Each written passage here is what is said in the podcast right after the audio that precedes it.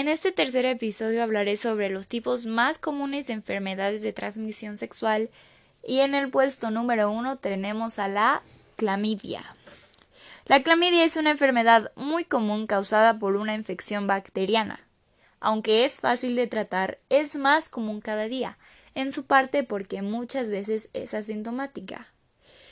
Sus consecuencias en mujeres son el desarrollo de cicatrices en las trompas de falopio, en intestinos, ovarios, etc., y aumenta la dificultad de tener un embarazo y la posibilidad de aborto. Es tratada por medio de antibióticos. En el puesto número 2 encontramos al VIH y SIDA.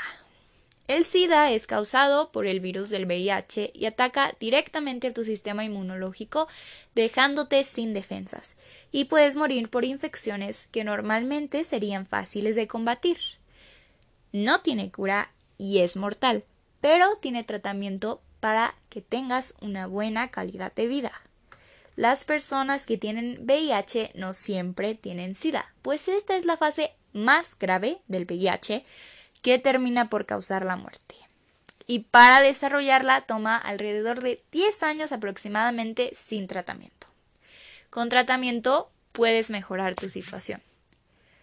Puede ser transmitido por medio del sexo anal, vaginal y oral, por compartir agujas y por entrar en contacto por medio en contacto con semen y fluidos vaginales infectados. Seguimos con las verrugas genitales y estas son bultos que salen en la piel del área genital y alrededor del ano. Son causadas por ciertos tipos de virus del papiloma humano y son contagiadas por el contacto de piel con piel con una persona infectada durante el sexo, ya sea vaginal, anal u oral, incluso sin la necesidad de penetración. Seguimos con la gonorrea y esta es causada por una infección bacteriana y es de las más comunes pues a menudo no tiene síntomas. Es transmitida a través del sexo, ya sea de cualquier tipo, anal, vaginal u oral, sin protección y la bacteria se encuentra en el semen, en el líquido preeyaculatorio y en los fluidos vaginales. No se transmite por contacto casual, es decir, besos, abrazos, sentarte en un mismo inodoro que una persona infectada hizo y el estornudar, etc.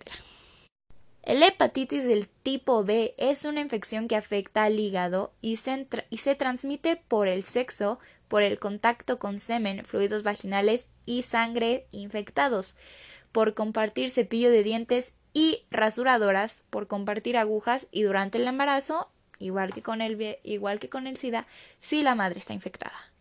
Es tratada con antibióticos. Herpes genital y oral. Este es un virus muy común que provoca llagas en tus genitales y o boca. No tiene cura, pero sí tratamiento, y se contrae por medio del contacto piel con piel durante el sexo anal, vaginal y oral, y por besar a alguien con herpes oral. Y tu piel se puede infectar si el virus entra en contacto con la herida, incluso cuando ambas pieles se ven sanas. La mayoría se contagia por personas que no muestran llagas. Esta enfermedad puede durar años dentro de ti antes de que la notes. Con este breve resumen y mención sobre las enfermedades de transmisión sexual más comunes, acabamos el episodio.